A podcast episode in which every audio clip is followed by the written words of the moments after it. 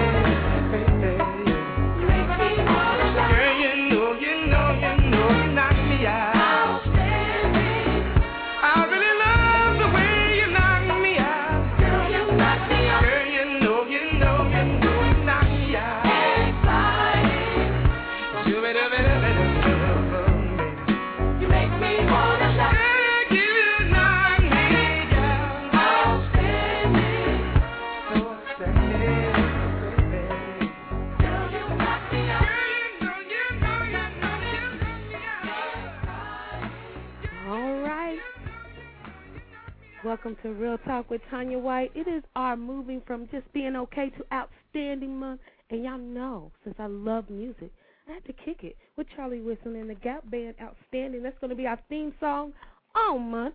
And so we're excited tonight to be on Thursday night at 7 o'clock once again. We're going to have a fantabulous show tonight. So if you're just tuning in or you're a first time listener, I am your host, Tanya White, and I'm excited as always, to have another show that is uniquely designed with you in, in mind. As I said, we're kicking off moving from being okay to outstanding. So, for the next five weeks, we're going to be discussing some terrific, timely, and transforming topics that will help you change your no I can't attitudes into yes I can actions. Tonight, we're going to be discussing forsakenness, letting go after a divorce, and becoming spiritually fit. And we have three wonderful guests on tonight. Vanessa Miller, Essence best-selling author, and she has a brand new book out. I think it came out this week called Forsaken. and just reading the trailers and all the excerpts is going to be another hot book. We also have Nancy Kaiser. Um, she is the author of Letting Go, and that's talking about healing and transformation after divorce. Uh, and then to close out the show, we have the charismatic life coach and author of Unleashing Your Breakthrough, and I hope I'm pronouncing her name right, Khama Anku. And we're going to see if I pronounce that right. So you see, as always, tonight's show is going to get you fit, and, and it fits our rated R theme, which means real relevant and refreshing. Uh, before we get to our first guest in just about five minutes, I want you to invite you also to become a, one of our sensational sponsors. We have four fantastic levels that will meet your uh, pocketbook. So visit TanyaWhite.com, and that's Tanya T A N Y A White is in the color.com, or shoot me an email at realtalk at Tanya White, and I will send you a package, and we can discuss how you can become one of our sensational sponsors for the Real Talk with Tanya White show. And while you're visiting Real uh, TanyaWhite.com, I want I would love for you to do two things. First, sign up for my free inspirational and motivational newsletter, Tanya's Tips.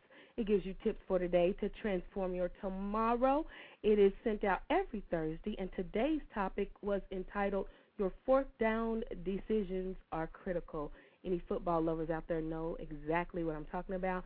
So visit TanyaWhite.com and uh, click the newsletter out uh, icon and read that, and then sign up for it. And also, I want you to purchase my brand new hot book. I must say, it's hot. I love it from the cover, from the contents, and I've been getting some uh, great feedback uh, from the book, The 99 Males Who Make Your Life a Living Hell. It is a woman's guide for creating a drama free life while dealing with difficult men who cause strife. I had a phenomenal release week so far, and readers kept me very, very busy at the post office.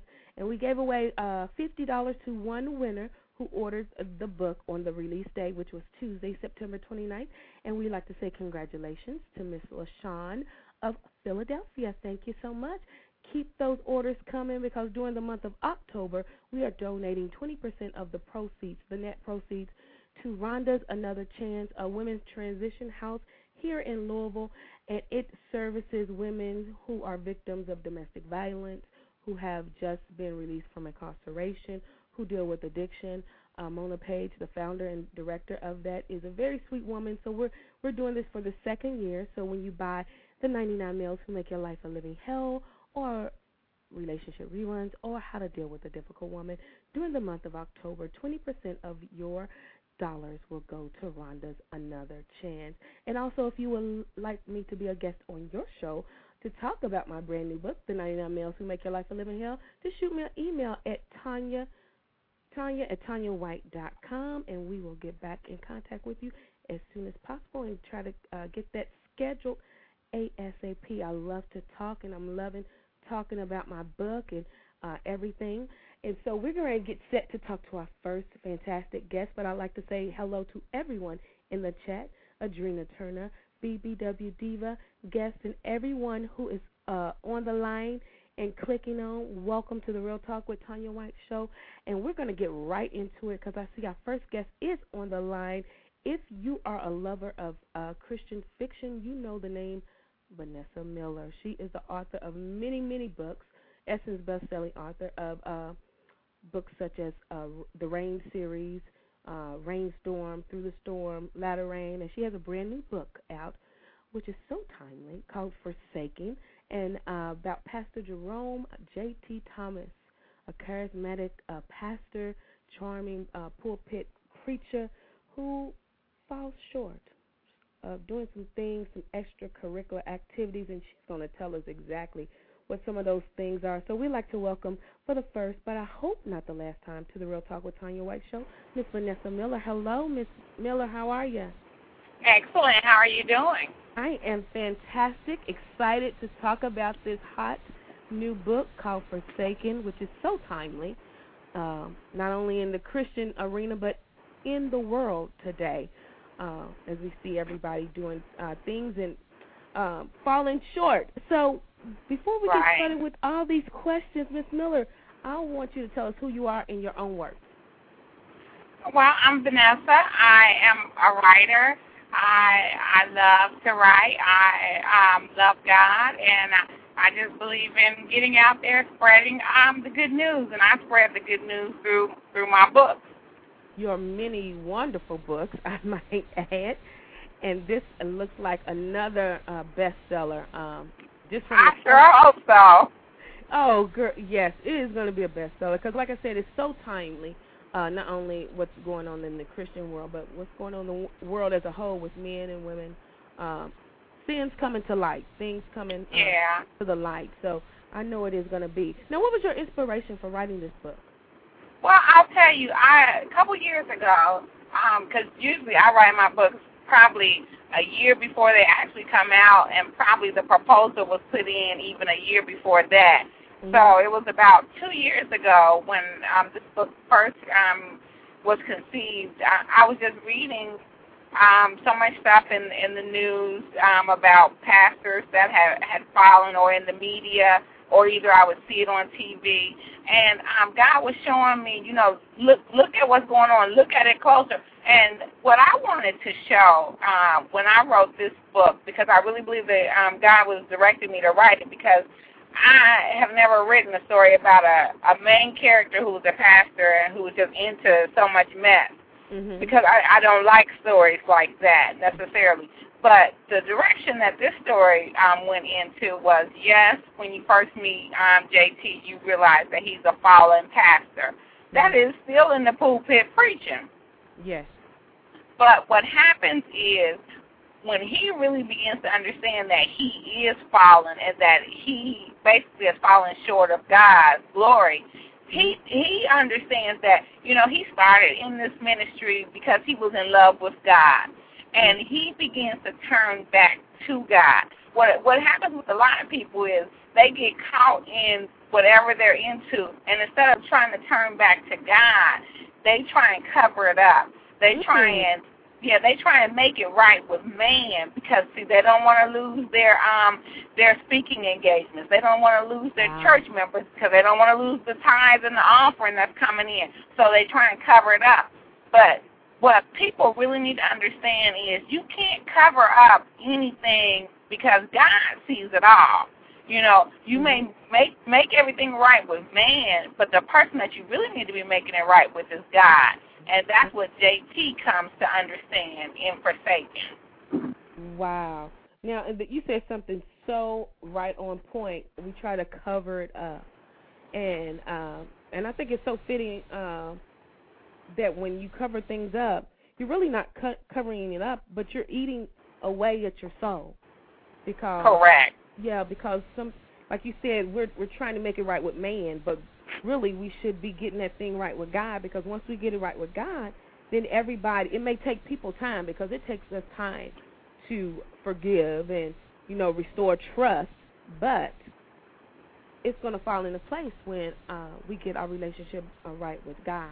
Why do you think That's people right. hesitate so much uh, getting that right relationship back with God? And when they do, they found it an even tougher time to reconcile and restore uh, the broken relationships that they were responsible for. Well, I, I really truly believe that some people they get so far in the ministry, and what happens is people are people are calling their names, and they forget that it should have been God's name that Mhm. people were calling, and so this thing becomes about them and not about Him. Mhm. And so sometimes you, they can get so far in, so far gone that they don't know how to come back. Mm. And so, so that's that becomes a problem. But that's why I wanted to write this book because this book shows you how to come back. It it shows you yes, you can fall, but this is this is a book about how to get back up. You know, not a, it's yeah, it's not about a preacher who who just is constantly in in um mess and and I will tell you, um, yeah, at the beginning of the book, I mean, this book is drama packed, and yes, he he is he is in some mess. Uh-huh.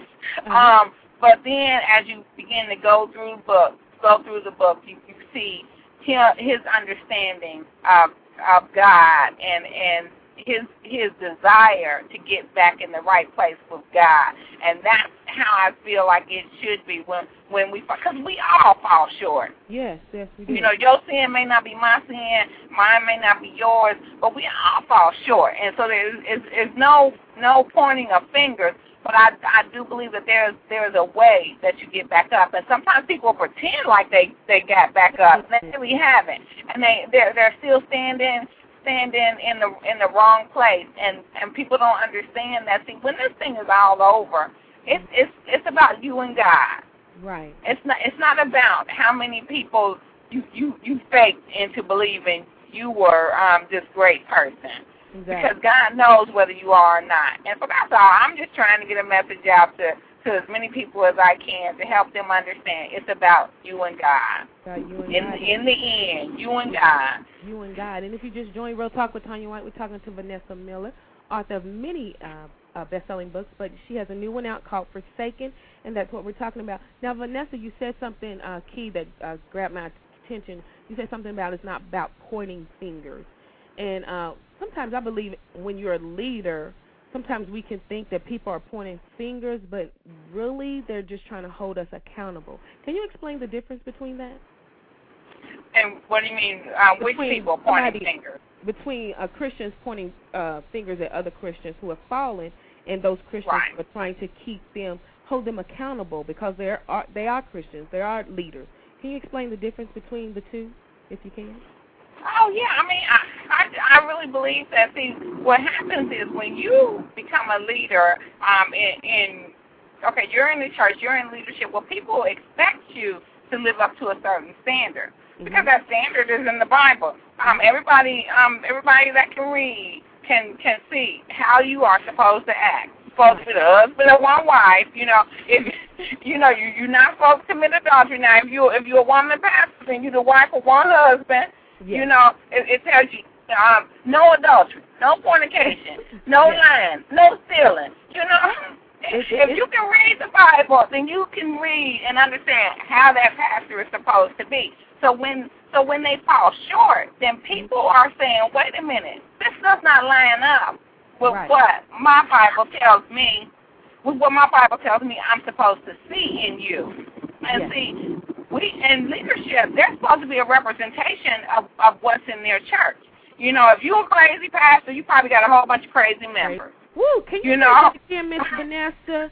Because I thought it was just in my area, but No. it's a No, if, if you if you but I'm just serious. Well, if you're a crazy pastor, you got a whole bunch of crazy members. If you if you're a pastor that that that's full of the word, that's preaching the word, living by the word, you got a whole bunch of members that's that's living by the word, that that's reading the word, that that that's full of it because now they're hungry for it because they're living up to what their leadership is showing them. You know, you got a pastor that's um all, all type of sin going on, um all type of sin going on in his church, but probably all type of sin going on in the pulpit. Mhm. Oh. And so that's what happens. It's, it's as the leadership goes, so goes the, the flock.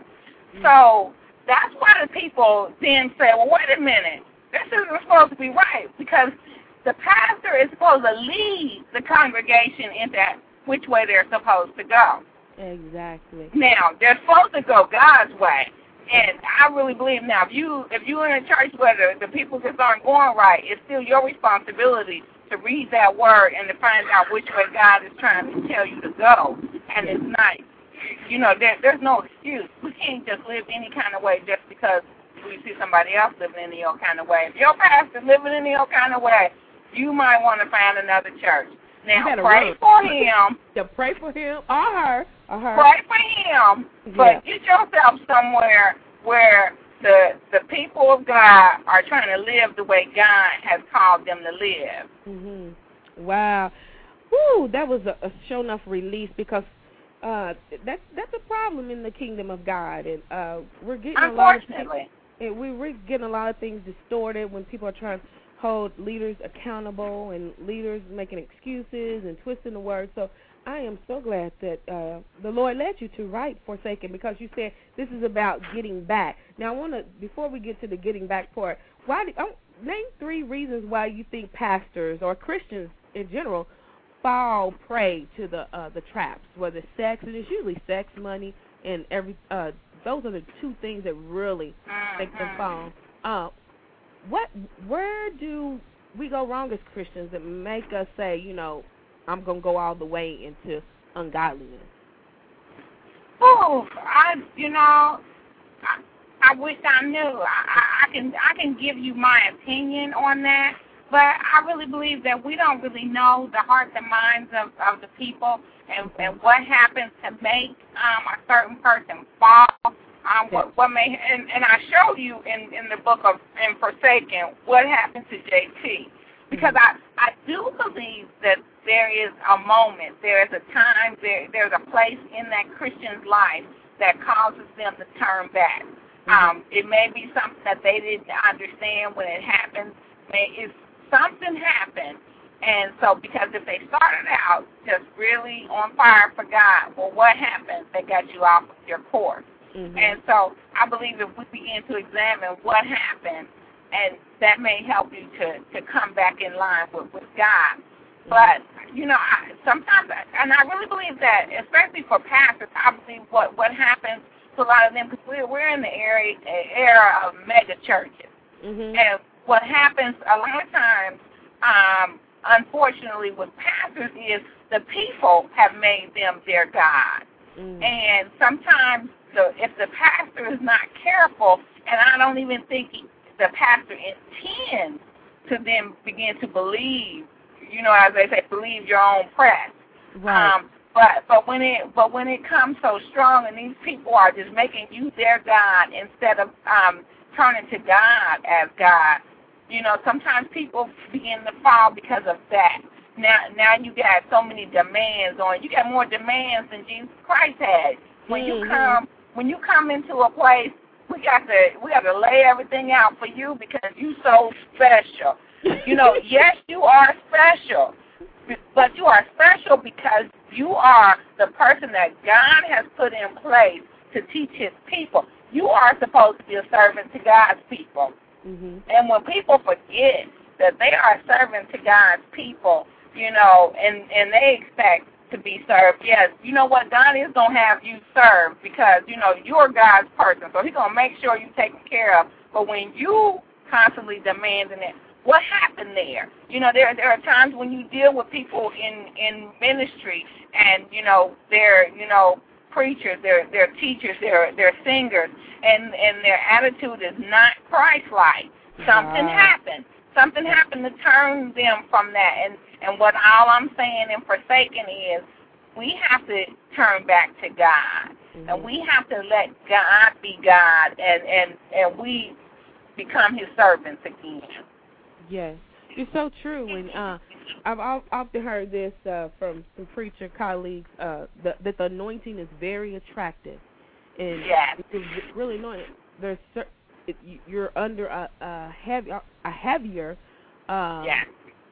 You know, attack of all all the things of temptation. So the anointing I is very attractive, and so that's why you have to be careful who you surround yourself with. Because I I also think who who is in your inner circle, who is on your leadership team, plays a part in that that Yes. moment, like you say, that you make that choice to go the other way. Yes. Yeah. So if you just joined us, this book it sounds un- like another hot one, Miss Vanessa. Talking to Williams. Um, oh, Vanessa Miller. I know you get that all the time, Vanessa Williams. Yeah, that's okay. uh, about Forsaken. Now I want to go to the part where you say you show us how to get back, um, because the whole concept is being, you say JT feels forsaken, but we, we as Christians know that in Hebrews it says God will never leave us or forsake us. Do you Yes, think? but but we can but we can walk away from God. Okay. And I want you to believe I believe our okay, go ahead, I'm sorry.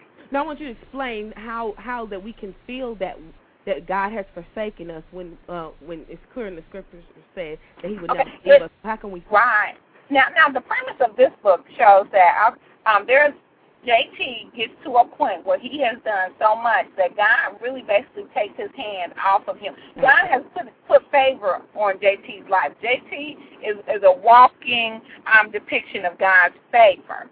Okay. and then he he begins to slip up. He begins to do um, certain things, and you'll find out in the in the book the reason um, for for his slip. Um, but uh, there there was a there comes a point when God basically takes his hand off of JT.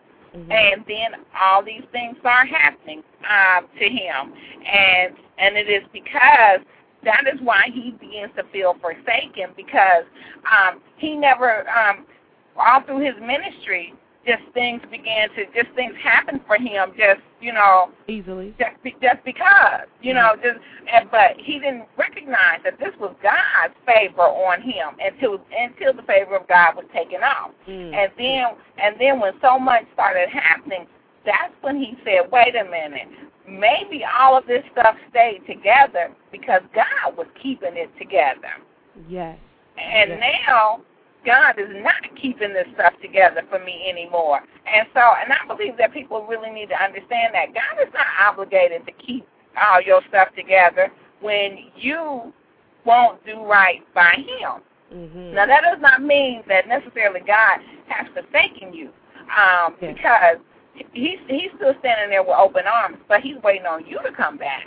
Right, right. Yeah, excellent, uh, excellent uh, explanation because, like you said, it, uh, God is not obligated, and we have to, He wants us to make that, you know, that choice to come back to Him. Right. Um, You know, I, I think people um, really need to see in the Bible. It always says God says, "I will do this if you do that. I will do Right. this if you do that." You know, I, it's it's all in there. But if you read the ne- if you God's blessings are in all in there. But if you read the next line, there's something right there for you to do, and it's uh, and it's all lining up with living right. You know, he he's not asking much of you. he's he's just asking your reasonable service. reasonable. you know, that is that is says, so if you walk up, if you walk up right before me, you know what I mean. Yeah. There, there are certain things. He, he's saying, walk up right before me, then I'm gonna do this. You know, or or if he says I'm gonna do this, now now hold on, but Yeah. I'm asking you to do that. You know, and it all is is in line with. All he's asking you to do is live right, love That's him. right. And when when you and sometimes when God takes His hand and His anointing, His favor, we try to make shift and manipulate our blessings to get back Mhm. to, to where that is, and and that doesn't work either. So it's just Correct. easier just to humble yourself, confess to God, and and, and like you said, restore that relationship with God. Because when He completely restores you, uh, then your relationships with the people that you've hurt and the relationships that uh, were torn will eventually come back into line. It's not going to happen like when people think it's going to magically happen just because I said I'm um turn my life around. It takes time. Correct. it takes time to rebuild. Sounds like a hot book, Miss Vanessa. Thank you so much for joining us. Any last words of wisdom you want to leave with us, or upcoming projects that you have uh, after Forsaken? I know you got um, uh, other books on the burner. Uh, yeah, yes, I do. Um, I actually have four books coming out next year. One of them is the sequel to Forsaken. It's called Forgiven, and um, so that book comes out in June 2010. It is it is JT's wife's story. It's Cassandra's story. So please check that one out. I, I guarantee you, you will love it. I, I, I actually love that book. It is a, a softer feel to that book, and um, so that one called Forgiven. Then in April of 2010, Yesterday's Promise, which is the Christian romance, and the sequel to it, um, Tomorrow's Promise, will be out in October 2010. And then I have a a standalone book, and it is titled Long Time Coming, which will be out in November 2010. So please check me out. I'm giving you a lot to read next year. Girl, you you are positioning yourself to win in oh, in 2010. I see that. I'm trying.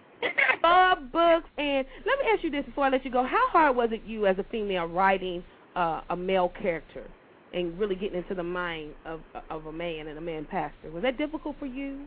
You know, and I, I try and step back and I try and go, okay, wait a minute, is, is this something a man would do? Because you know, as a woman, we tend to be more emotional Yes. on on certain levels. And you know, I've tried. Sometimes I used to have, you know, a, a guy read it and say, wait a minute, would, would a guy do this? And, and they would be like, no, no, he ain't gonna say that. so mm-hmm. I. But now, so I try and make it more so, and it, and it is more thought to it because I have to try and think like how this man would feel about this situation rather than how the woman would feel. So it it is different. You're right. So I was it harder? I I wouldn't necessarily say harder because it's just more like research to me. Um, and I have to research a lot a lot of parts of of my books, and so but it is a different feel to to do a male character for me. Cool. I just wanted to uh see how that was because that is like you said we we're very emotional we handle things are emotional. Right. You know, different. Well, I'm going to get my copy this weekend and read it it sounds like a hot book. And you said Forgiven is coming out April? No, Forgiven will be out June 2010. June 2010. Okay. And you have four, so we're going to keep watch on you and hopefully have you back next year. But if nothing else, you have a fantabulous weekend and much success on Forsaken. Can you give out your contact information? Give out your contact yes. information. I'm sorry. Yes, my, my website address is www.vanessamiller.com. You can get the book on Amazon.com, Barnes & Noble, or Borders, Books A Million, and Walmart. Um, so please go out um, this week, pick up your copy. The first week sales are, are always the most important. That's why I'm on the road right now, headed um, out to to do my thing and, and to sell some books. All so, right. but but please um, go out, get your copy. I hope you enjoy the book. And, and if you guys enjoy it, also please go to Amazon.com and write a review. I appreciate it. Yes. Well, and, and congratulations to you on your release also. Oh, thank you so much. Thank you so much. So we're both busy this week. You know? yes. Well, I'm going to read my get my copy this weekend and read it and write a review and send you feedback because already this is so timely. Uh, Thank you so, very much. I know it's going to be good. Well, you have a great uh, weekend, and we'll talk to you soon. Okay, bye-bye. Bye-bye. All right, if you just joined Real Talk with Tanya White, we just ended um interview with Vanessa Miller, author of Forsaken. We're going to take a break and get set to uh, talk to Nancy Kaiser, author of A Letting Go. We're going to listen to one of my favorite, favorite, absolute favorite singers, Syleena Johnson, talking about the voice and – when you fall in, when you feel dismayed, what you need to do. We'll be back in about four minutes.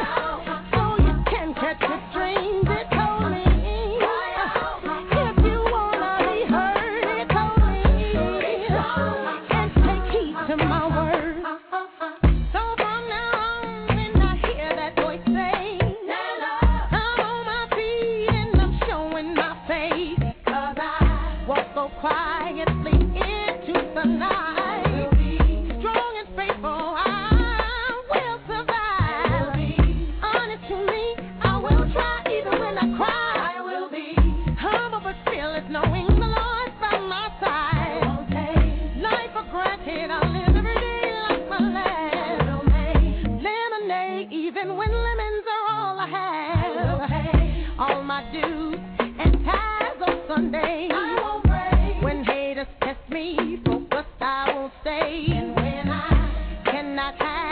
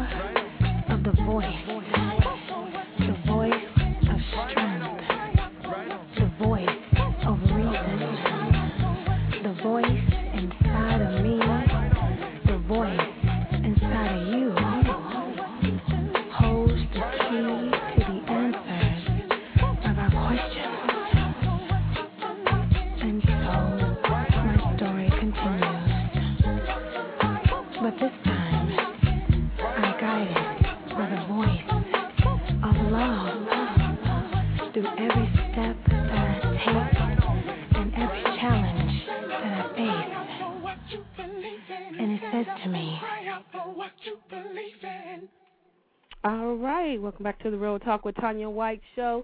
Our theme this month is uh, moving from okay to outstanding, and we're talking about being forsaken and letting go of the hurt and becoming spiritually fit. We just ended our uh, interview with Vanessa Miller, author of the new book Forsaken. Um, get that. Go to VanessaMiller.com, and she is Essence best-selling author of many, many books but Forsaken seems to be uh, so fitting for these times. Now we're going to bring on Reverend Nancy Kaiser. She is the author of the book Letting Go. Um, let me get correct first. Letting Go, uh, an ordinary woman's extraordinary journey of healing and transformation. She talks about letting go after her divorce, and she's going to come on and talk to us how she, what inspired her to write this book and how we can let go of hurtful situations. Welcome to the Real Talk with Tanya White Show, Miss Nancy Kaiser. Hello, Miss Nancy. How are you? Hi, Tanya. I'm fine. How are you? Thank, I'm fabulous today. Thank you so much for being on the show tonight and sharing uh, your wisdom about letting go. Um, before we get started, can you tell us who you are in your own words, and then we'll dive into our questions. Sure. Um, and I wanted to thank you for the opportunity of letting me you know, make your listeners aware of letting go and hopefully reaching out to whoever in your audience can benefit from it. Um, I'm a pharmacist, retired, who married a horse vet, mm-hmm. uh, a Jersey girl, born and raised in New Jersey, although I'm currently living in the mountains of North Carolina. But wow, I married that's a, a horse. transition. Excuse me. That's a big transition from Jersey to the mountains. Yes, well, I married a horse vet, and I left pharmacy. I had had horses all my life, so that was sort of how I knew knew this man. Mm-hmm. And we got married, and I left pharmacy to to manage our horse farm and equine hospital, which we had in central New Jersey, and I did that for 27 years. And in '04, my husband was ready to retire, so we sold the farm and moved to the mountains of North Carolina. We bought some acreage down here and we were starting to build our dream retirement home. And actually, six weeks into construction of the house, he confessed to me that he never wanted this house and he never wanted to be here and it was all my dream and I just was totally stunned and clueless. I mean, I I had no idea that there was a problem. We'd been together 29 years, mm-hmm. worked together side by side. So essentially, within a week, we were separated, and about seven months later, divorced. Mm-hmm. I was 600 miles from everybody I knew. I didn't have a home because we weren't going to complete the construction on the house. hmm So I had to find a home to live in. I didn't have a job since we had retired, you know, from the farm. I'm an animal communicator is my day job. And I really hadn't been practicing that because my parents lived on the farm with us and they both developed cancers in 99 hmm and I just didn't have time once they got ill and all the farm requirements that I had and the vet office to run. I didn't have time to devote to any animal communication work. So I essentially had stopped that part of my business. Mhm. So here I was with, you know, no husband and no friends and no home and no job. And I had been clueless. And it was devastating, absolutely devastating. Now, with all that you said, that that is very traumatizing. You said you had uh, ill parents, and you know your husband of 27 years, you had been together 29. Said you know Yep. never have him leave. He never want to be here. What what feelings were going through your mind? We know sadness, but what other Oh, feelings I were was- going through your mind? You know, I had my folks had passed in 2000, Okay. and that was probably the first time that I really had much letting go to do. Okay. And that's just in the normal, you know, you expect your parents to die at some point. They were both in their 80s. mhm. In '04, I let go of the farm, but that was my conscious choice. You know, I knew it was time and it was right for us. It was very, you know, sad when we left, but I was okay with it. When my husband left, I I just I mean, I didn't know what to do. I was so frightened, and I'm a very independent person. You know, I just couldn't believe that I mean, I sat there worrying about what was going to happen to me. I mean, it just you go right into fear. I was hurt beyond measure. I I didn't understand it. I didn't really know what had happened. I just knew this person didn't want to live with me any longer. Mhm. So it took me about a little over a year of just being on the phone with friends. I went to a psychologist for a while, but basically it was my friends that that were my support, you know, over the phone and through email and visits back to New Jersey. I probably went back to New Jersey 3 or 4 times the first year. But I decided I knew enough that there was something that I needed to learn from this, and if I didn't learn what it was, something even worse might happen in Mhm. order to get me to learn it. So I sat down at the computer, and I'm not a writer by trade. I, I was a pharmacist, you know. Mhm. But I just sat at the computer and I started writing what I guess you would call a personal journal. And I just unburdened all the pain and hurt and anger and everything that I was feeling. But I was able to do it from the position of being the observer, like Eckhart Tolle talks about in The Power of Now. Yes. You need to observe. And it was it was in the writing of the book that I started to recognize the lessons that had been present in the moment when I was having these experiences, Wow. but I was in such an emotional state that I never saw them. okay. So that, that that is something so uh important to realize that everything that we go through, there's a lesson in them. But sometimes we have to everything, yes, we have to wait until we. And it sounds like you went through a grieving period and then terrible. To- uh, it was period. you know, to me, and I still feel that way, the man that I fell in love with, and I mean, it was, I was, you know, very much in love, and we were very happy, I thought, for a long time.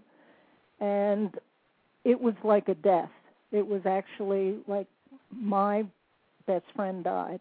Yeah, You I've know, heard he- many people who have gone through a divorce say divorce is really worse than death because with death you know that that person, you know, it's their time to go and they didn't want they may not have want to leave, but it was just natural. Death is a natural process, but with Yes. divorce you never understand why. Even you know sometimes people go through therapy therapy and and find out the issues, but you really never understand why. uh you go through a divorce or why the divorce took place. Is that is that something true with you? I've heard Uh, a lot. yes, I, I, I. The the reason I think that it's worse and that people have said that to you and and not, you know, it's hard to be able to to compare them when my experience is that you know that person left and it's a divorce versus him dying. Mhm. But what happens is all of your memories for all your 30 years together, they become tainted. Mhm. And it took me a very, very long time, and that was what all the writing helped me do. A long time till I could get to the point where I can remember the life we live together now without the memories being tainted. Yes. And it takes, you know, it takes a lot of really a lot of work and and people just need to find whatever their outlet might be for expressing the emotion and for being able to look as the observer, you know, at these situations that have happened. And as I would be writing, all of a sudden I'd be reading what I'm writing and I'm like, oh my God.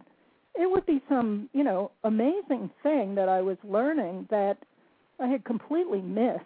And had I not sat down to write this, I probably never would have figured it out.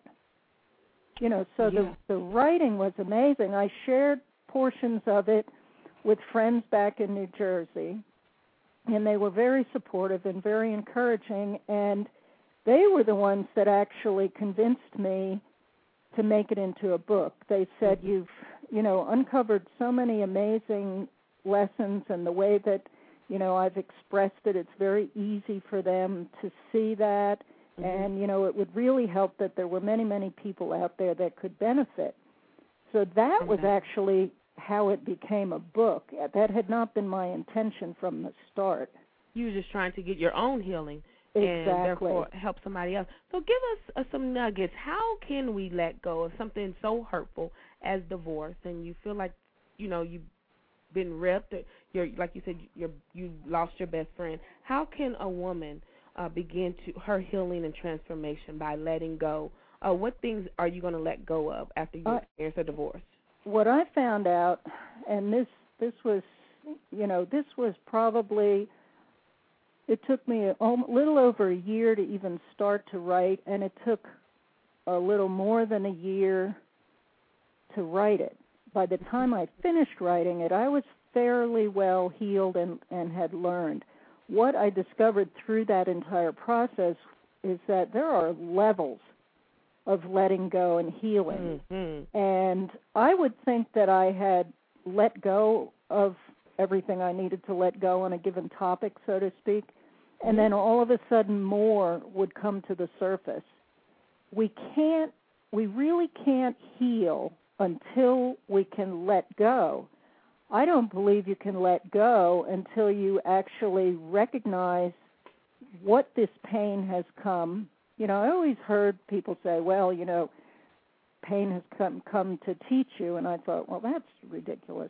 Mhm. But having lived through it, I absolutely now understand that.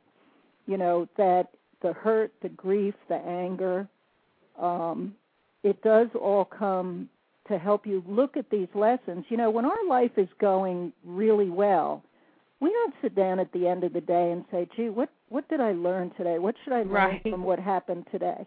right. it's in our darkest times and this was this was the darkest time for me i mean while i was up on the the mountain before i found the house that i'm currently living in i mean if it wasn't for my animals i probably could have just left this life experience Mhm. And you know come back another time it was that dark but Mhm. I was uh, afraid, you know, who would take care of my animals? I had Mhm. dogs and cats and horses. right. But so I was that that low. And now, I mean, I'm I'm very happy, So. Mhm. happy and content. And if you would have ever told me that five years ago, I would have said it's it. No, I'll never smile again. Right. Well, I you, mean, you I said something miserable. so key. A lot of us think that letting go is is a one time thing, and No. and uh, and you know we come to this aha moment. But like you said, I love what you said. There are levels of letting it's like go. peeling an onion. Yes. You take off a top layer and and in my experience, we're able to let go of the things that are the least the Mhm. least hurtful you know and we we get rid of that layer and then some more stuff comes up. You think you've got it handled and then something happens and somebody mentions your ex and all of a sudden you've got this anger boiling up. See when this Yeah. first happened i didn't really understand why it was happening so i went through this grieving process for for more than a year. Normally in the my regular way i would respond to something. If i was hurt i would you know deal with the hurt very rapidly and move right on into anger at being Mhm. hurt this i stayed in that hurt grieving mode for more than a year and then i found out because he he called to tell me for whatever reason about a month after we were divorced he called because he thought i should know he got married Wow. Did you say a year? yeah. Okay. Well, no, a month after after our divorce. Okay. So, you know, after your obviously divorce or after he left? a month after our divorce, it was probably eight eight months after he left. Wow. So this obviously, and I over time, you know, I saw the the clues, and that was part of what the writing helped me to see. Okay. the clues that were there that I Mhm. didn't really pick up on because I loved and trusted this man. You know, this is your husband that you've been with for 30 years. So you, you like know. you turn you turn your your head and your eyes and everything else to clear cut warning signs that were there. Uh, oh yeah, I I say in the book that I was living with blinders and they were blinders constructed of love and trust okay. because I just never saw these things, but when he called and said that he thought I should know he got married, then my suspicions that I had been gathering through my, you know, time trying to process all this had been confirmed, and I went zooming right from hurt into anger. okay. And that just, I got depressed again, you know, and I thought I had come through a lot Mhm. but the minute he said that i was like down again and and then i was angry Wow. That So- that, that will that will trigger some some like you said anger, uh even rage in somebody um to find out you was together 27 years, right? Married 27 years, together 29 and then yeah and i knew Uh, him i knew him for two or three years before we de- start, developed a relationship we were together two years before we were married so over thirty years you know Wow. so it was time. and I didn't think you know, I was told in a in a session I as coincidence will happen, which there are no coincidences, I happened to buy a house a mile away from two very dear people that have become close friends of mine.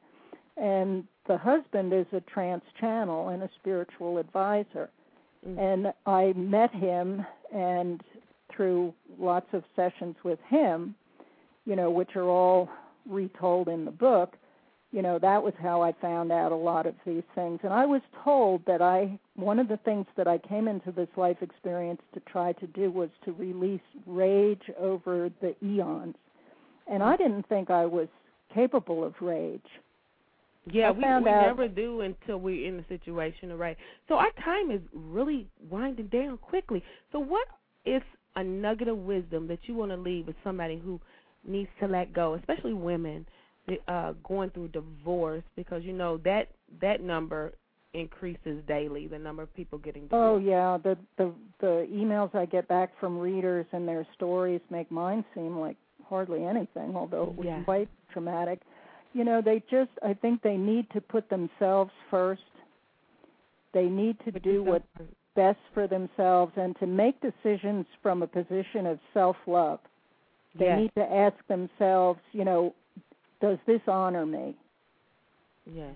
And the only way I know that you can let go is to sit down and really start to evaluate, which is what I did. And, and in letting go, it helps people, you know, see through my experience how they can find things in their own lives and their own challenges um, by, you know, what I did with mine. And it'll kind of show them where to look for teachers and answers and whatnot. but you can't really let go until you understand why. You have to surrender and accept what has happened. And then you can start to let go of it. But it takes a lot of work. But, you know, I come from a place of, you know, I could have ended my life and I'm I'm very happy and content today. So it is possible.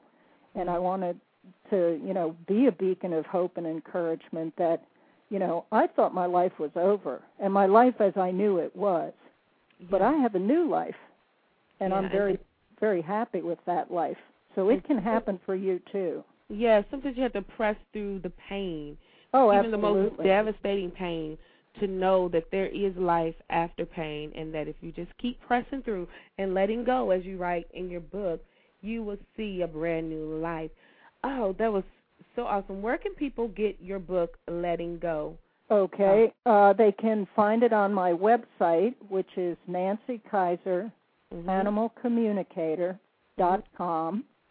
It's available at the online Barnes and Noble, Amazon. It's also available digitally through Amazon for Kindle and for Smashwords.com. You get like nine different digital files, so depending on what kind of a reader you have. And I have all the links to those on my website, so the website's probably the best place to start. You can also read the first chapter of it on my website. Okay. NancyKaiser.com, and it's available at Amazon.com. it's Nancy Nancy Kaiser Animal Communicator Uh, Animal dot com. dot com and Amazon.com. Do you have any uh, upcoming projects or upcoming books? I just yes, I, it's going to be you know a while. I just started writing uh, about my animal communication experiences. The book I always intended to write. It'll probably be a series of books. But I've been so busy trying to promote letting go and find the people who can benefit from it that I Mhm. just haven't had time to write. But I actually did get it started. I'm not very Okay. far into it, but that's Okay. that's what I'm writing next. So we can uh people who want to stay in contact with you visit Nancy Kaiser Animal Communicate. And do you have a newsletter that they can sign up for or anything like that? A blog? No, I have a blog that I do that's on the website, and my my email address is there. You know, they can reach me. Email address is in the back of the book. Um, Okay. you know, so however, but no, I haven't done a newsletter yet. Okay. Um, between all the animal communication consultations and the book, and also I've got a horse in training. I just Yeah. need about a 48 hour day. Don't we all, Miss Nancy? well, you have been a pleasure. Thank you so much for your patience and your time to uh well, thank you, Tanya. I really appreciate it. Thank you so much. We're going to follow up with you later. If nothing else, you have a fabulous weekend. Great, you too. Thank you. Thanks so again. Bye bye. Bye bye. If you just joined Real Talk with Tanya White, uh, we just ended uh, our interview with Nancy Kaiser, and now we're gonna we're not gonna take a break. We're just gonna bring, um, and I hope I pronounce her name right. I probably won't, but forgive me if I don't. Khama Anku. Uh, she is a life coach, author of the Unleash Your Breakthrough series. She has CDs. Y- y'all, y'all need to go to spiritualphysique.com. She is going to be a treat. So we're going to bring her on uh, the Real Talk with Tanya White show. This is her first time, but not her last. Welcome, Miss Khama. How are you? I'm wonderful. You pronounced it beautifully. Thank you. Oh my goodness! Yes. Give my. Uh, you know I've been practicing all day. I was like, I should have called her before and said, "Please give me the pronunciation." But thank you. You Welcome it. to our show. I've been looking forward to it all day long. Thanks for having me. Thanks for reaching out. Before we get started, I'm loving your website. I'm going to put it up in the chat. Tell us who Khama is in her own words. Well, I am a woman who is passionate about my life calling. It was um I was blessed to have it just, you know, kind of blasted into my spirit and my heart um 10 years ago. And I love raising people up, seeing their greatness and pushing them with love and compassion, but pushing them. That's Mhm. what fuels me and gets me, you know, spiritually high. I love it. Well, listen, I I've never talked to you. I've never met you, but you just seem like a big ball of energy. Thank you. Well, I just got back from Hawaii, so Okay. I'm well rested and excited. Well, Thank listen, you. I love your website. I just put it in the chat. uh, the spiritual physique. Let's. Where did you come up with that concept? Basically, there's kind of two two points of the story. The first point is I went to UC Berkeley, and uh, Mhm. when I got there, I was the first year I was very unhappy. I went. I grew up in Cleveland, Ohio. I went to a really the small Cleveland Cleveland. I went to a really small school, and I was used to if I slipped up. I mean, they called my parents in if I was getting a B, right? Right. So I Did went you to go the- to a Catholic school? It was uh it was private, but it wasn't Okay. Catholic. Yeah. And so I went to this big university and even though it was, you know, it's it's um outstanding school, I got lost. I got really lost and and couldn't really connect with people the way I could connect with in high school. But what saved me was fitness, physical Mhm. fitness. So I I um got certified in personal training and teaching aerobics and um was living at the gym. Mhm. I actually uh, was attracting a lot of people just like myself, right? Where they were Mhm. focusing way too much on the physical. Obviously, I was Wow. a personal trainer. That's what I wanted to do, and I was really good at it. I was sculpting their bodies, but there were two types of people. About 95% were women, and two types of of a woman would come in. One would come in with, you know, healthy attitude, saying, you know what, I, I've gained some weight. I've let myself go. Help me. Then there Mhm. would be the other type of, of female coming in with this self-loathing, and Wow. it was very difficult. I would give them nutrition. I'd give them excellent personal training sessions, and they wouldn't they wouldn't change because of the internal. Yeah. And I was going through the same thing. I was doing fitness competitions and had the six pack. I could do one arm push ups. I could do all that stuff, getting compliments left, right, and center. I hated myself. Mhm. I had the outside, but the inside, the the spiritual physique was horrible. yeah. so I would I would started reading and going to seminars and taking what I was learning, applying it to my life, and then applying it to the ladies that I was training, and I was seeing the results just skyrocket over a couple weeks, couple months. Decided to shift from personal training in the gym to doing life coaching. Mhm. Now it's an interesting story because I um I had fallen into a, a deep depression during that time of, of physical fitness and dropped out of, of college and didn't know what I was doing and had suicidal Yeah. thoughts and that is when the concept came to me. I the the word spiritual physique wasn't quite there yet, but the concept of helping other people, it felt like um like a sick joke because I was again in, a very depressed state and I'm thinking, how can I help other people? I can't even help myself. Yeah. I knew it was God though, so I, I wrote my book in eight weeks, start it's to possible. Mm-hmm. Write a book. That in that. Congratulations. Is this is the Unleash Your Breakthrough book, right? This is the it goes Okay. with the the CD set, and it's called the Three Phases of Spiritual Fitness. Okay. But that is yes, that's what the the uh, the CD set was based on. So after the book was was written, it felt as though you know was God writing through me. So I self sabotaged because I wasn't ready for the power in my own book. I didn't feel the confidence and the conviction fully. So I self sabotaged and went down some some very interesting roads, pulled Mhm. myself up by the bootstraps, and here I am doing spiritual physique full time and I have clients and customers worldwide, and it's about to go to the next level in the next couple months. So Wow. yeah, If you just joined us, you need to go to Spiritual Physique, and Physique is P H Y S I Q U E dot com, and see the wonderful, uh, just everything. It's so pretty, first of all. thank you. Um, and you have CDs, books, uh, and everything. So, it, explain spiritual physique.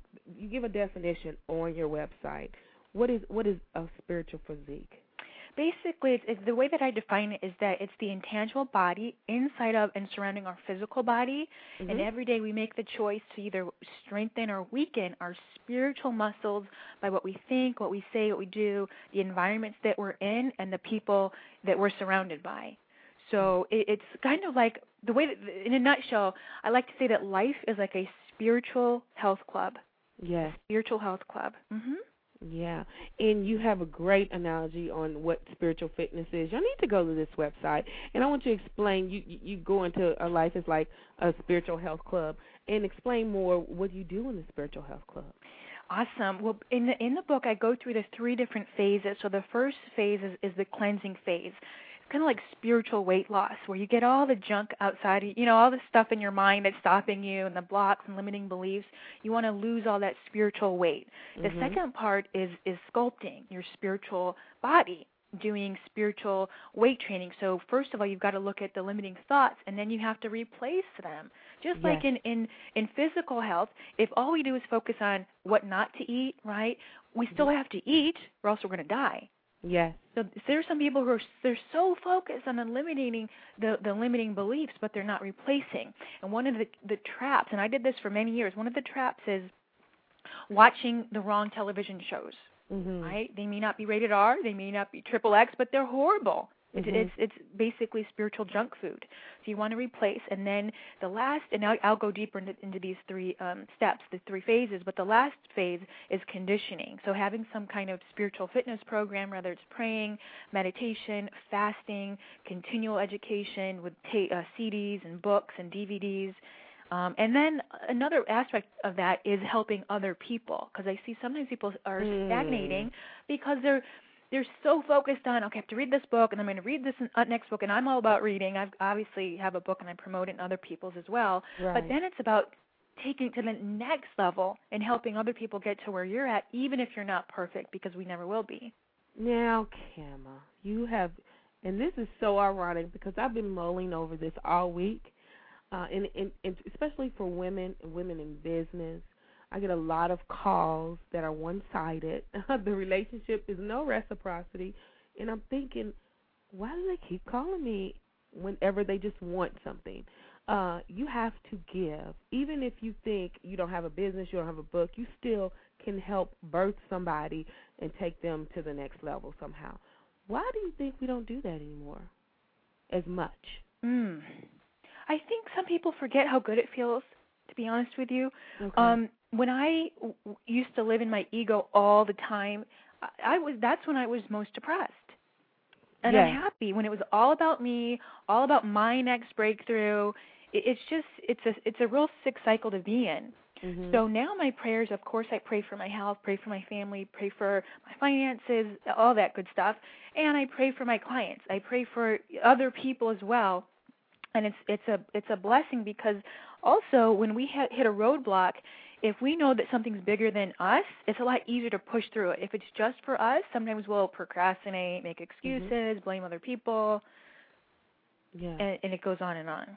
goes on and on. And if you just joined us, we're talking to Khama Anku, right? Yes, you A got it. Physique. Uh, she's a life coach, author, and just an exciting person. I could just feel it. Mm. Um, now let's talk about. You talk about the three phases of spiritual fitness uh, on your website, which I'm really, I really want everybody to go to because it's beautiful. It has a lot of great information. Um, so let's talk about the, those three uh, phases you talk about of spiritual fitness. Okay. I've got my book right here. So, in the beginning, the first thing to do is just let me preface this for your listeners by saying a lot of what I say, I have a degree, this, that, what have, what have you, but what, what, a lot of what I say, about 99%, is very simple. Mm-hmm. It's extremely simple, so I just always suggest for people to not underestimate the power of what I have to say.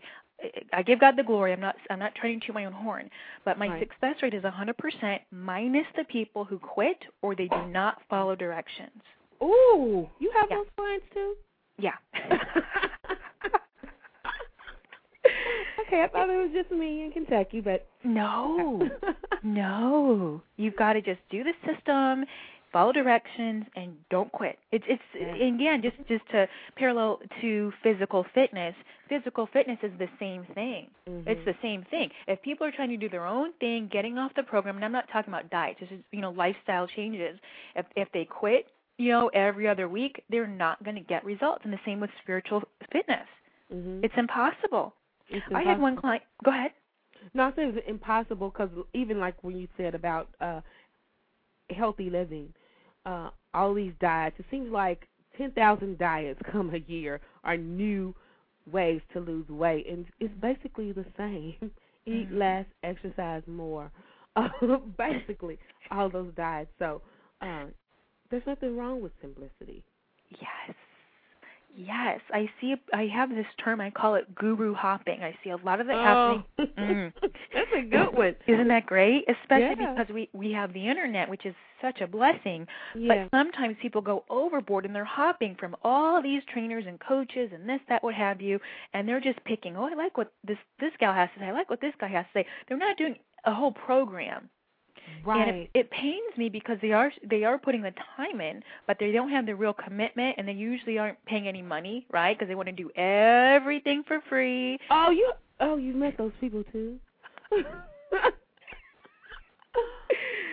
And oh my goodness, I I get them all the time. Everybody's excited because I give first free 15 Mhm. minutes, and then we'll, when you want to go deeper, that's when I say, well, I recommend this package for coaching, or we can set up times, and it's amazing how many people I never hear from. They just want the free Mm. stuff. Mm. Wow, wow, that's so amazing to me. I'm sorry. That's But, uh, okay. so uh so relevant and so timely. Wow, you have to commit. You have to commit, and you can't. I love that guru hopping. Uh, do do do you think it's because people think that newness um, is is is less commitment, and because we don't commit because we fear hurt and failure. That's my philosophy. Do you think that's it? Why people guru hop? I agree. I think it's that, and I actually, as you know, I'm going to have you on soon. I have a radio show, and I interviewed um, one of my mentors named Dani Johnson, and Mhm. she put it this way. I really liked her her take on it. She said sometimes it's like similar to a child going going to uh his mom and saying, "Can I do this?" and the mom says no. Then he go, and then he's like, "Well, let me ask dad," because he doesn't like that answer. Yes. right? So sometimes people they get involved with something, then finally it's like, okay, this is what you need to do, and here's the price tag. People pray. This this cracks me up. They pray for something, and sometimes they think, well, if it has a price tag, then it's, their prayer isn't answered, right? Right. Right. So. So what I do is I tell my story about how when I wanted spiritual physique to get to the next level, a I committed because I was you know kind of lukewarm for many years. When I once I committed, I went all out, all out. You know, selling my car, getting roommates sleeping on my couch. I went and I cleaned houses. I was scrubbing toilets to make money to invest Mhm. in myself. Whenever a friend would say, "Hey, let's go to the movies," I'd say, "No, thanks." yeah. You know, I'd rather spend that ten, fifteen bucks on my business right now. Right. I wasn't buying any clothes. I, you know, so when people give me that excuse, when they want to to purchase, I'm not going to just say that to anybody, but if somebody that wants something, and I know in my heart of hearts that it will help them again, because if it's for the right person, that's why my success rate is that high, and I pre-screen people, but it's it's interesting and sometimes when i share my story then people understand okay if she sacrificed and look where she is now Right. maybe if i sacrificed i could get there too the S word, the S word sacrifice. And I- have a little Tanya-ism. I say people cherish cherish more what they pay for. Mm. So when you pay for it, you're going to cherish it more than just Mm. simply getting it for free. Uh, so uh, that is so awesome. That uh, it's about that commitment level, the sacrifice. So let's let's talk more about uh, how can we unleash our breakthrough. Well, after after we again commit, we make the decision. The first part is to figure out what the fear is. Mm-hmm. One of the things I love doing is is talking to people one on one, and hearing their their goals, their visions, their dreams, Mm-hmm. and then the next question is, well, what's stopping you? What's blocking you? What's the fear? Mm-hmm. because they have this crystal clear this this clarity but then there's something blocking them and it's one of usually one of five fears fear of success fear of failure fear of rejection fear of the unknown and a big one that's very popular right now is fear of overwhelm Mm-hmm. they're thinking yeah they're like okay god put this dream in my heart and i see the end goal but i'm getting so overwhelmed and the Mhm. answer to that is okay let's a have a business plan right because a vision and a plan are Can you say that again? Can you say that again? get a write a business plan Write it down. write it down.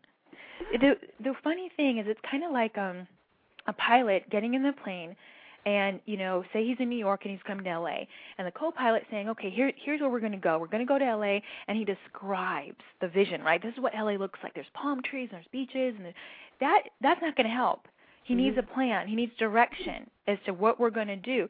So I hear these people bless their hearts um that have the vision and then it's like okay you have a plan 10 out of 10 times, if they have fear of overwhelm, 10 out of 10 Mhm. times, when I say the question, is your business plan completed? Do you have a business plan? Mhm. It's either no or this is hilarious. It's like, mm, yeah, but Mhm. right? It's not finished. It's not, you know, whatever. So that that is one of the biggest problems. Is just that they have the clarity but no plan. Yeah, and you Mhm. have to write it down. And when you write it down, you have to be strategic and you have to follow your plan. A lot of people, uh, especially in my local community, they say, Tanya, oh, I'm so proud of you. How do you do it?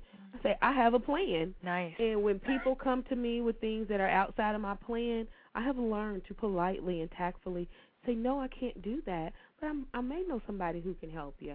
And uh, people just think that no word is so offensive. But for me to be where Tanya needs to be, because Tanya has goals, I have to. I had to write a plan, and I have to follow my plan. And I had, it took me years to learn that. But once I wrote my plan down, Mm-hmm. when you write it down, you're gonna follow it and keep it posted somewhere. Exactly. Yeah, you got to do that. I love the part about writing the plan down. It is so key. And and the other fears, because that's what I find is that many people, it's one of two things. Either they don't know what their purpose is, and they and that's really not my field. But then they talk to a life purpose coach and whatnot, figure out what, where they're supposed to be.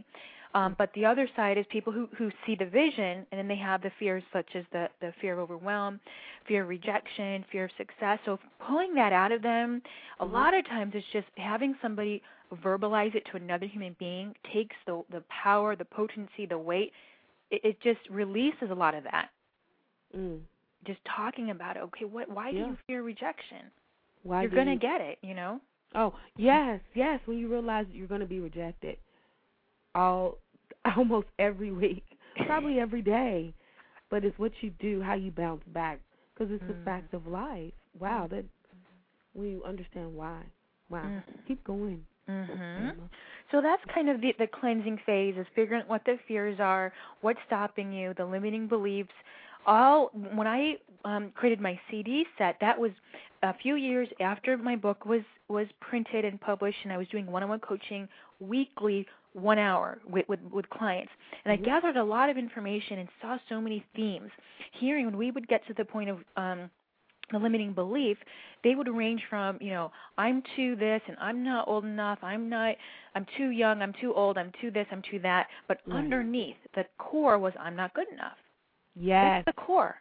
that's the right? core. It makes it so easy when you when you hear a hundred different excuses, and that's what they really are. Mhm. Uh, uh, a kind of a crude way of saying a limiting belief, but it's just an excuse. So Mhm. underneath it is okay. Figure out how we can make you feel worthy while you know simultaneously. So we're working on the internal, but also the external while you're taking some steps Yeah. because that really builds the confidence. Because if we just sit around all day and meditate and pray, which I do, but not all day, we have Mhm. to take action steps. Then once we see some results, or we're m- making some progress, Yeah. those limiting beliefs they just become nothing. become become nothing. Now, how important, in, in your opinion, is it when when you're on that path? I know a lot of people go to people who are familiar familiar to them, which can be uh, a great obstacle when you're trying to fulfill a dream because people are going to tell you what they want to hear because they have fears of losing the relationship. Do you think that when when you're on that path that you should like balance it out to reach out to people who have a very subjective uh, idea and way of thinking towards your goals instead of just going to people who are familiar to you who are going to coddle and caress you instead of leading you to the right direction? Oh yeah. Oh yeah, that is so important. Two two different reasons. The first reason if we go to the to the wrong people, they may love us, but they can still be the wrong people because they you know, they might sh- um you know shoot us down or say you're I got that. My my family we we love each other, very supportive, you know, now that they see the fruit and whatnot. But I would go to them at every single every single idea, every single revelation and share it with them and sometimes if someone isn't in our shoes, they can't see the vision the way we see the vision, and it's really not fair to expect them to because it's not their vision. Mhm. It just isn't their vision. Um, and if that's not their expertise or their passion to support you in that, then it, it's it's just going to really hurt. On the other hand, I had a client yesterday who, who who was going through some issues, and I told her, I said, you know, there's two different ways I could coach you right now. I could coddle you, I could, you know, this, that, what have you, and you're going to be in the same spot next week, the same spot next Mhm. year. Or I could say, get over it. It's time. Mhm. And she said, I appreciate that. I said, it's, you know, I, I say this with love, but enough is enough. Because she was she was holding on to this block that she had, and then once we uncovered some things, um, well, again, because I'm I- I'm not going to say her name, obviously, but what it was was she had this fear. She's been extremely successful supporting other business owners, kind of being behind the scenes. And so now Mhm. she's developing this fear of getting out there, getting on video, putting her name out there. And she was um, saying it was because of the body image. Once we uncovered some things, and I probed her with, with um, with a boldness, but again with love, she said, "Camilla, you know what? Honestly, now that I think about it, when I was a size six, size seven, I still had this fear." Wow. Wow. And that's Yeah. so true. That's that's so true, especially any woman who's uh, battled weight issues. It's it's not about the weight, it's the internal, like you say, and spiritual physique. Oh my goodness. Yes, that's that's so true. Oh my goodness. So it is important to, I mean, even to this day, there are some things that I do. Um, when I talk to family members, instead of talking about my dreams and the next step for spiritual physique, I'm extremely excited about it, but I ask them questions. How are Mhm. you doing? You know, how so and so? And they don't need to know every single thing it, while I'm creating it. They can see uh, the the end result. That way, I'm not searching for compliments or support or whatever. I- Right. I go elsewhere for that. Right. Mhm. Oh, Khama, we we have so parallel lives. You wouldn't be, you would, you can't imagine. Everything you're saying is like, yep, I've been there. That's what I learned. I'm glad I learned it. Isn't so w- our time is quickly slipping away. What do you want to leave with our audience? Our theme is moving from being okay, uh, okay to outstanding. All this month, we're talking, giving tips on how you pe- can become that outstanding person that God has already destined for you to become. So, what nuggets of wisdom can you leave with our audience who either they're struggling with weight, struggling with starting a business, struggling with really overcoming those five fears that you talked about? Well, actually, I just wrote down something you said as you were asking the question. You know, God has destined us to become. Mhm. So we're already destined. Mhm. So if you see that vision, it's not an accident. Whatever whatever we have in our hearts and our minds, it is not an accident. So as long as we take one step and the first is saying yes, not saying well later or my spouse doesn't support me or I don't have the money. Don't don't say any of that. It's just say yes and then you take the steps and know that with God that that's my favorite scripture. With God all things are possible. Mm, All things. All things. All things Yes. and and just reach out to whoever you know you if you resonate with me you resonate with somebody else get some support there's no way i could i could be where i am today if i try to do everything on my own if we're using if we're in a a mental state of fear we can't use that same mental state to get out of it No. Wow. it makes no sense Yeah, it's ins- that's insanity. when you keep doing the same thing or being in the same type of environment, trying to get to a new place. Insanity. exactly Wow.